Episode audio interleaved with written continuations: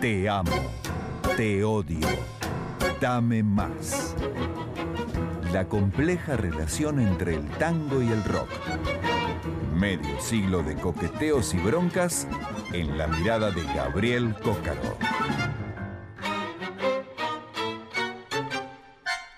25 minutos pasaron de las 12 de la noche y decíamos, está el equipo completo y también ha regresado después de su gira con la lumbalgia, de su gira a su casa con la lumbalgia. De la cama al living. Exactamente, nuestro productor Gabriel Cócaro. ¿Cómo estás, Gabriel? ¿Qué tal, Andrés? Igna, ¿cómo Muy va? bien, muy buenas noches. Estábamos esperando esta sección Sí. porque hace ya bastante. ¿qué- ¿Cuánto?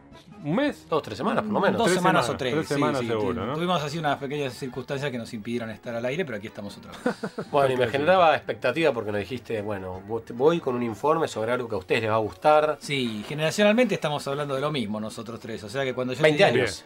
Claro, sí, 20. Eh, cuando les diga de qué grupo vamos a hablar, ustedes van a decir, uy, este grupo. A ver. este, A ver, grupo Elu, de- a ver. este grupo del que vamos a hablar Sí.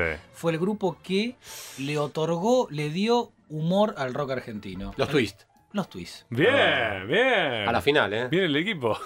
Directo, eh, solitos. directo. Claro, no es que le cambió el humor, sino le dio humor al rock argentino, que hasta ese momento el humor en el rock argentino no era una característica habitual del rock. Cuando surgieron los twists a comienzos de los 80, le dio otra impronta al rock nacional. Pipo Chipolati y quién más, porque. Melingo. Eh, Bueno, exactamente. Estamos hablando de la primera época de los De la primera, de claro. la primerísima primera época de los twists que reunió en su formación original, primero, por supuesto, a Hugo Pipo Chipolati en guitarra y voz, a Daniel Melingo en guitarra y voz, que después iba a desarrollar una carrera descollante, Sí, ¿no? sí, Dos sí, por sí. cuatro, a Fabiana Cantilo en voz, fue su presentación en Sociedad, y completaba esa primera formación Gonzalo Palacios, el Gonzo Palacios en el saxo, Eduardo Cano en el bajo y Eduardo Corbela, el Polo Corbela, en la batería. Esta fue la primera formación, la formación original de los Twists, que inició su carrera a comienzos del año 1982. Las primeras actuaciones de los Twists fueron en el Parque Genovés, en la ex ciudad deportiva de Boca Juniors los domingos a la tarde. Y lentamente lo que fue sucediendo con los Twists es que fueron presentándose en el circuito de pubs unders del rock de aquella época, ¿no? Hubo un lugar donde los Twists estuvieron mucho tiempo haciendo base, que fue en el Café Einstein. Ah, el mismo donde unos cuantos ahí. Sumo. ¿no? Eh, Exactamente, Sumo, Soda Stereo. Claro. Fueron bandas que se hicieron en ese ¿Qué era reducto. un lugar adecuado? ¿Para cuánta gente era? Era un lugar para 150, 200 personas. Era un lugar que manejaba Omar Chabán, que Claro. tiempo después fue el que organizó Cemento, otro Sí, lugar sí, sí. icónico para el rock argentino. En este lugar, en el Café Einstein, los Twists dieron sus primeros pasos musicales. y una noche llegó al Café Einstein Charlie García, que ya había oído hablar de esta agrupación. Había oído hablar de esta agrupación porque Charlie a su vez estaba produciendo un grupo donde también tocaba Daniel Melingo, aparte de los Twists, que eran los, Los abuelos, abuelos. los Claro. abuelos de la Polo nada. también estaba ahí, ¿no? Y Polo Corbela, baterista de los Twists, también era el baterista de los abuelos. Así que ya Charlie había oído hablar de esta nueva agrupación que se estaba haciendo oír. Entonces se cayó una noche al Café Einstein, presenció una actuación de los Twists y quedó tan obnubilado, tan maravillado por lo que vio en ese escenario, que les dijo que el lunes siguiente iba a ir a la sala de ensayo del grupo para escuchar más material. Ese lunes Charlie fue a la sala de ensayo y lo que dice la leyenda, lo que cuenta la leyenda es que el lunes fue a la sala de ensayo y les dijo, este viernes grabamos. Él tenía unas horas libres en los estudios Panda, sacrificó esas horas para que los Twists grabaran su primer trabajo discográfico y lo que también cuenta la leyenda es que Charlie borró las cintas máster de No llores por mi Argentina de Cerú Girán No. para que los Twists grabaran su primer trabajo discográfico que resultó La Dicha en Movimiento, Uf, gitazo. uno de los mejores discos de- del rock argentino de todos los tiempos. Un disco que salió en octubre del año 83 y que, si hablamos musicalmente de qué tenía ese trabajo discográfico, tenía obviamente twist, tenía pop, tenía ritmos latinos, salsa. Era un, un disco que, si hacemos una lista de los temas de ese trabajo, es un grandes éxitos. Repasamos, por ejemplo, Sí. tenía 25 estrellas de oro, Cleopatra, la reina del twist. Pensé que se trataba de cieguitos. Uh, qué temón. Jugando al hula hula. Sí, todo Y un tema, no sé si ustedes recuerdan, llamado SOS.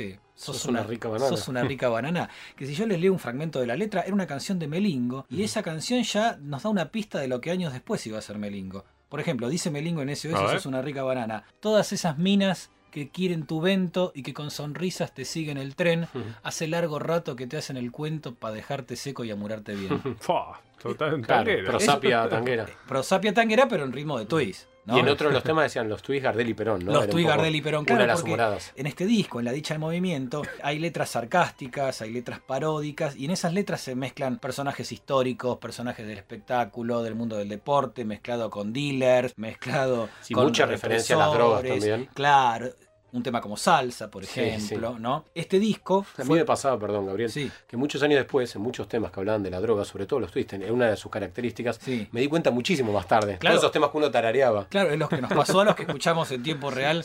La Dicha en Movimiento. La Dicha en Movimiento fue producida por Charlie García, apareció también Andrés Calamaro, tocando algunos teclados en este trabajo discográfico, y en realidad García se jugó borrando el máster de No llores por mi Argentina de Cerú Girán, y digamos que mal no le salió, porque el disco debut de los Twists vendió 120.000 placas. Ujú. 120.000 placas ahí a finales del año 1983. Estamos hablando de un momento increíble, de mucha ebullición para el rock nacional. De hecho, cuando se habla de la escena del tango, a veces se suele emparentar un poco como esa situación que se vivía en los sótanos. Pasa que, bueno, después el rock fue mucho más masivo, ¿no? Esa fue Claro. la historia, pero un momento de ebullición, mucho el renacer democrático, muchos grupos apareciendo ahí, Soda Stereo, los Twists, Sumo, Claro, y, los Redondos. Y había, y había una vertiente que se denominó en aquel momento el rock divertido, que lo encarnaban los Twists, Suéter y otras agrupaciones. El más. rock divertido, qué, Claro, qué claro. feo. Bueno, y que, y que tenía que ver con que se estaba saliendo de lo que era la noche de la dictadura.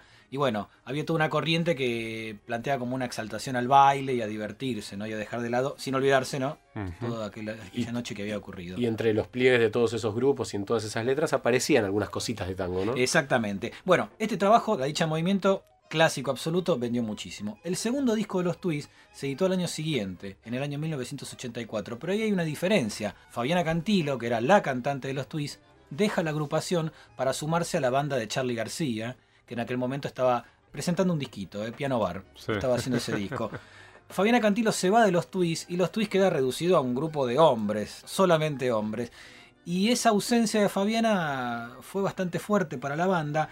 Editaron un nuevo trabajo llamado Cachetazo al Vicio, que musicalmente seguía en la misma línea de su antecesor, pero las canciones no eran tan inspiradas como el primer disco. Y de hecho, la dicha movimiento tiene una característica que había como mucha picaresca en las letras de las canciones, y esa picaresca que está presente en el primer disco, en el segundo de picaresca se transforma como en grosería. Y la situación, sí, sí, la situación no fue del todo feliz, digamos. Varias canciones de ese disco fueron prohibidas, no se llegó a difundir demasiado, no era un disco tan inspirado y la verdad que fue un retroceso en comparación con ese gran debut que fue Sí, sí. la dicha movimiento. Los Twists tenían que por contrato sacar un nuevo trabajo discográfico más y acá es donde nos vamos a detener. En el tercer trabajo discográfico de los Twists, el último de esa primera época de la banda que fue el menos Sí. conocido, se editó a mediados de 1985 y se llamó La máquina del tiempo. La máquina del tiempo era un disco que ya los Twists tenían una nueva formación, seguían Chipolati y Melingo, la dupla creativa adelante de la banda, había una nueva cantante, Hilda Lizarazu, que había entrado para reemplazar de alguna manera, ocupar el lugar de Fabiana Cantilo, Que después iba a ir con Charlie también. que Sí. después iba a ir con Charlie. ta- Sí, Charlie ha sido un gran eh, saqueador de, de- de- De los Twists. de los Twists y de los abuelos también. Y Laila Sarazu, que además era fotógrafa de la revista Humor, de la Exactamente, exactamente. Digamos que entonces la agrupación era Pipo Chipolati, Daniel Melingo y la Lizarazu, en el bajo estaba Camilo Iesi y en la batería Pablo Guadalupe. Esta agrupación grabó este trabajo discográfico que es el disco más experimental de los Twists por lejos. Hay twists, hay un poquito de pop, pero hay mucha sonoridad electrónica. Las composiciones de Melingo coquetean bastante con cierta estética dark que estaba presente en Claro, aquellas épocas. ¿no? La época de The Cure, Sí, and the sí. Banshees. Toda esa sonoridad está presente en varias composiciones de este trabajo discográfico. Se las arreglaron para meter un hit, porque en este disco está el twist de Luis, Sí. que fue una Ah. canción que también sonó. Hola, yo soy. Exactamente. Amante de profesión. Ese mismo tema. Sí. Ese tema sonó bastante en las radios, pero más allá de ese tema que fue como la punta del iceberg de la máquina sí. del tiempo, el disco no prosperó. Y decimos que es un disco experimental, que tiene canciones medias dark, que tiene jazz, que tiene pop y que tiene Barchowski.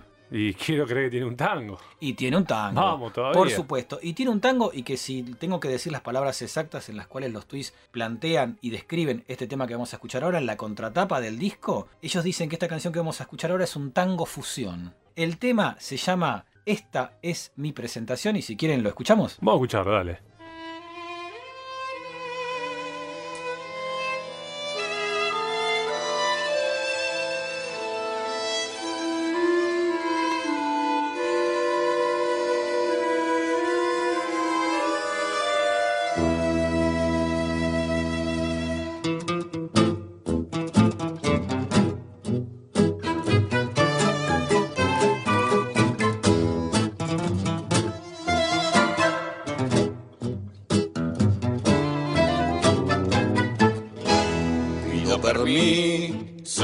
Señores. Yo soy de la nueva ola. El que empilcha la Bartola y anda medio despeinado. Soy el siempre descuidado en mi pilcha y en mi aseo, en mi pilcha y en mi aseo. Así es como la veo, nunca miro de cote.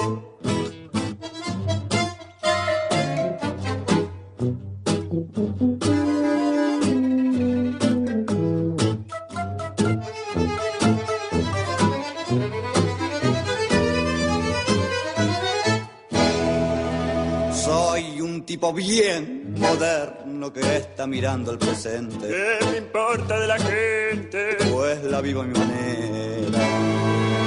Ando siempre de campera y de pantalón vaquero. Ando siempre de campera.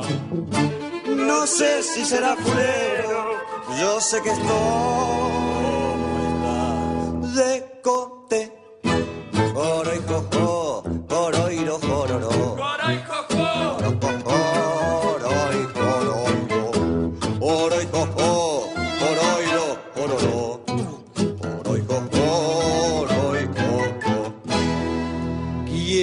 porque sé querer. Porque el corazón en pecho me grita que soy Derecho. en la amistad y el amor.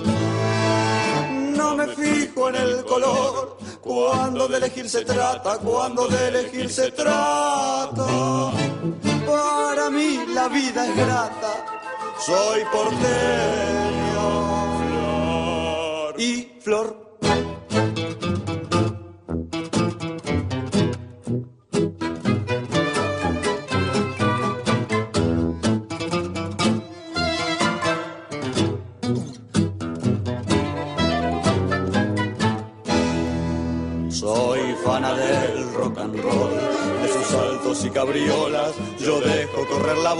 Sin tomarla la tremenda. Tratando de que en mi senda me acompañe la decencia. Soy un loco con licencia. Quiero que se me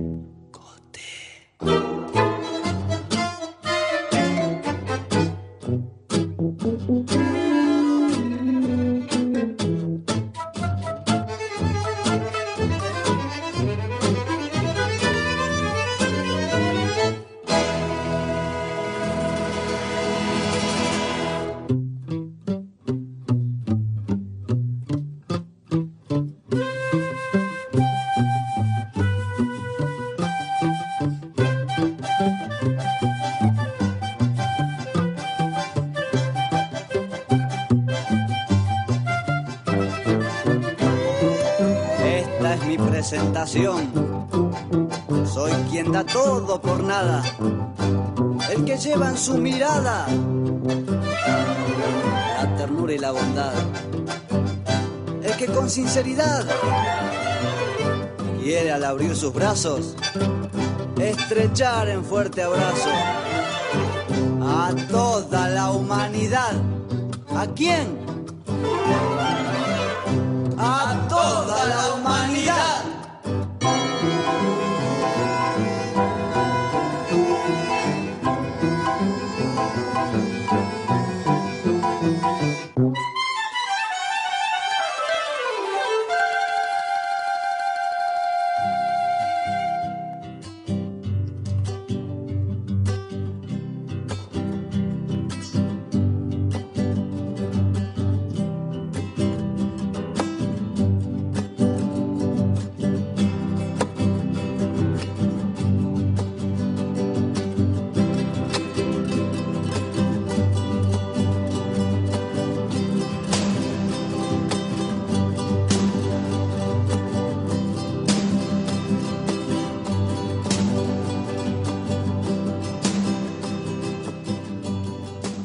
Con razón se separaron después de esto, ¿no? Sí, ¿no? Qué demencia más divertida, muy lindo. Esta es mi presentación de Silva Chipolati y Melingo por los twists.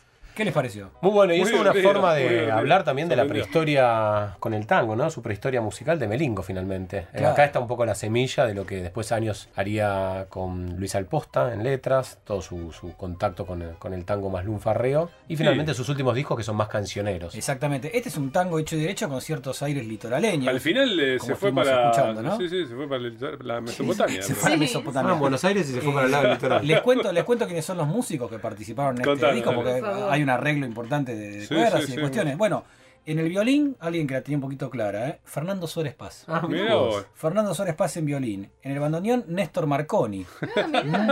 en el clarinete, Hugo Pierre. En Oh, la flauta. Víctor Escoriup. En marimba, Ángel Frete. En tuba, Rubén Suárez. Y en arreglo y dirección orquestal, Carlos Villavicencio. Ah. Mirá vos, las ¿Eh? guitarras argentinas. Un seleccionado para hacer esta suite dentro de un disco experimental de los Twists que no tuvo ningún tipo de repercusión. Hubo una tirada de 10.000 copias de edición de La Máquina del Sí, Tiempo y que sí. rápidamente el disco pasó absolutamente desapercibido. Luego de la edición de La Máquina del Tiempo, a Melingo le surgió la oportunidad de viajar a Europa y estuvo viviendo en España durante casi una década, donde se embarcó en otros proyectos musicales, en Lions in Love.